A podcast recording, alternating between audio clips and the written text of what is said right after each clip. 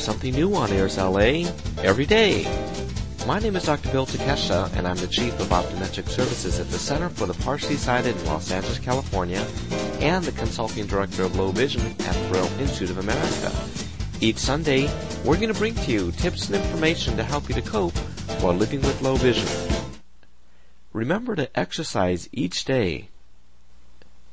One of the most important things that you can do for yourself is to remember to exercise each day.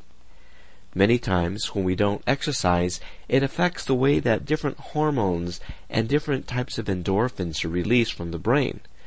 You might have heard very often about people who enjoy running. They might have these runner's high. Recently, I had the opportunity to meet a gentleman who is called the ultra marathon runner. And one of the things that he does is that he runs these incredible races that are 150 miles long without stopping. These are races that often occur for about a day and a day and a half, and he, being the ultra marathon champion, he runs 150 miles typically in 24 hours straight. And the question had to come up was, why do you do it? And his answer was, after running like this, I feel so alive. The audience laughed and laughed. We could all just imagine how dead we would feel after running that long. But he says, after he's running like that, there's different chemicals and endorphins that are released in his brain, and he feels so much more alert. He feels so much more alive. And this is something we know through research that exercise does alter the chemical nature of the brain and releases many of these different endorphins that make us feel much, much better. There's been many other studies that have shown that people who do not exercise are often those people who have a much greater risk of having depression. When people don't exercise, many times it's because of the fact that these transmitters in the brain are not released and there's not the appropriate endorphin release.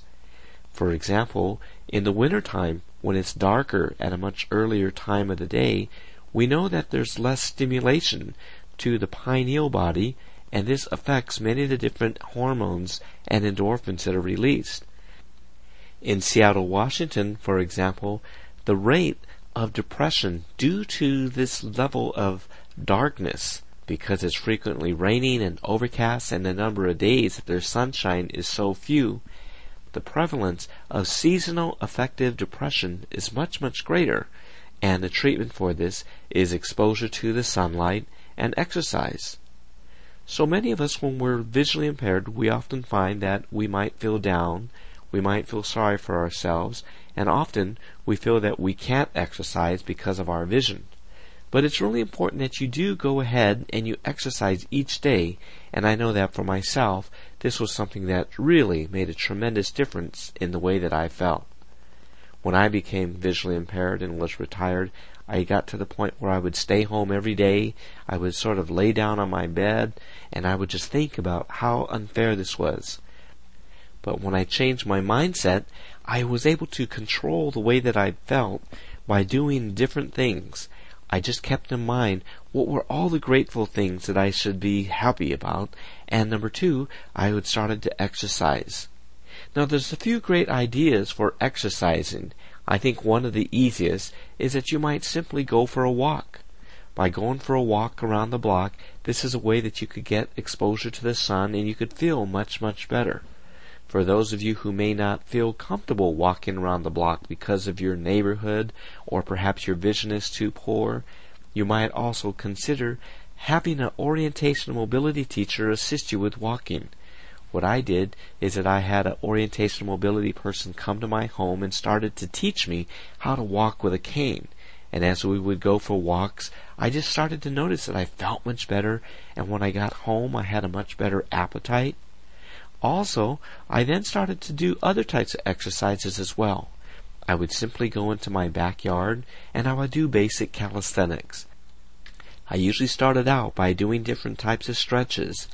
Then I would do 50 jumping jacks. Even though it doesn't sound like jumping jacks are that difficult, when you're doing them and you haven't worked out for a while, it is something that increases your heart rate. After I did my jumping jacks, I then would do these different types of Tai Chi types of squats. Tai Chi is a form of Chinese meditation and martial arts where you're doing different exercises and they have these classes at most parks. With these types of exercises, you'll really work out many different parts of your body and it's also a very good way to become limber and keep yourself limber. After I stretched and did things with the Tai Chi, I then did these modified jump rope. I didn't have a jump rope, so all that I did is I just pretended that I had a jump rope and I would try to do 50 consecutive jumps on the jump rope. And boy, this was something that was really very, very tiring. Next, what I would do is I would do different types of push-ups. There's different types of push-ups that you could do.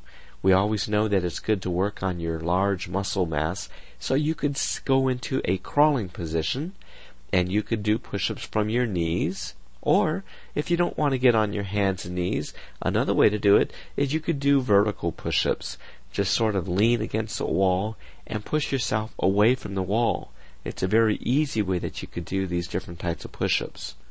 After that, I would do what are called high steps, and with this, I would then get in between a door jamb, and I would position myself in between a door jamb while the door was open and I would put my right arm on the right side of the door jamb, the left hand on the left side of the door jamb, and then I would start doing marching. I would march in place just the way that I remember a lot of track stars would do it, but the difference is that I was not running, I was walking, but like the track stars, I would lift my knees all the way to my chest, and I would try to do that for about four minutes straight. So these are some ways that you could really get your heart beat up and it's low impact, so you're not in danger of injuring yourself, but they were very, very good. So I started to do these little exercises every day, and before I knew it, I was feeling extremely good. I didn't think about all those negative things, and when I would do these exercises, I would just think about how lucky I was to be able to do these exercises.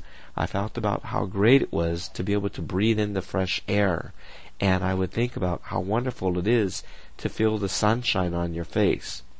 If you're a person who is more enthusiastic about things, you could even go a step further.